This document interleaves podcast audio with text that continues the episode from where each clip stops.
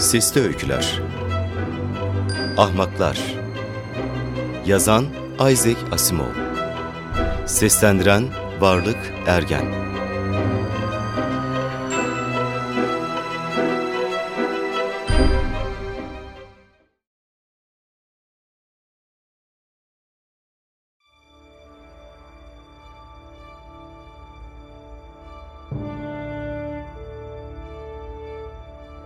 Naron uzun ömürlü olan Rigel ırkındandı ve ailesinin galaksi kayıtlarını tutan dördüncü üyesiydi.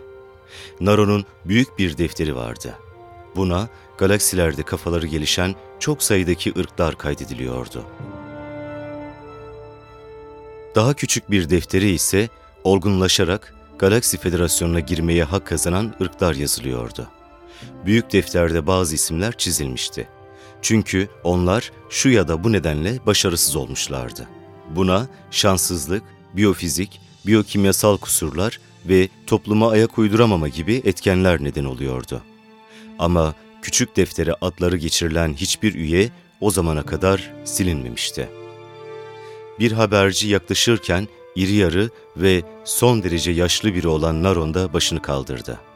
Haberci, Naron dedi. Ulu varlık. E ne var? Şu merasimi bir tarafa bırak. Bir grup organizma daha olgunluğa erişti. Harika, harika. Artık daha çabuk olgunlaşıyorlar. Bir yıl geçmiyor ki yeni bir üyemiz olmasın. Peki kim bu grup? Haberci, galaksinin kod numarasını ve onun içindeki dünyanın koordinatlarını verdi. Naron, ah, dedi. O dünyayı biliyorum. Ve süslü bir yazıyla adını büyük deftere yazdı. Sonra küçük deftere de kaydetti. Adet olduğu için o gezegene en kalabalık toplumun verdiği adı kullanıyordu. Naron Ars diye yazdı. Bu yeni yaratıklar bir rekor kırdılar, dedi. Başka hiçbir grup akılsal olgunluğa bu kadar çabuk geçmedi. Bir hata olmadığını umarım. Haberci, hata yok efendim, diye cevap verdi. Termonükleer enerjiyi öğrendiler değil mi? Evet efendim. Eh, ölçümüz de bu. Naron güldü ve yakında uzay gemileriyle gelecek ve federasyonla bağlantı kuracaklar. Haberci istemeye istemeye ulu efendim diye mırıldandı. Gözlemcilerimiz onların henüz uzaya açılmadıklarını bildirdiler. Naron şaşırdı. Hiç mi açılmamışlar? Bir uzay istasyonları da yok mu? Henüz yok efendim. Ama madem termonükleer güçleri var, deneyler ve patlamalar nerede yapılıyor?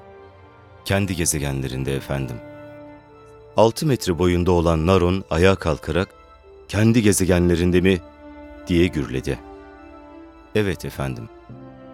Naron ağır ağır kalemini çıkararak küçük deftere yazdığı son adı çizdi. O zamana kadar görülmüş bir şey değildi bu.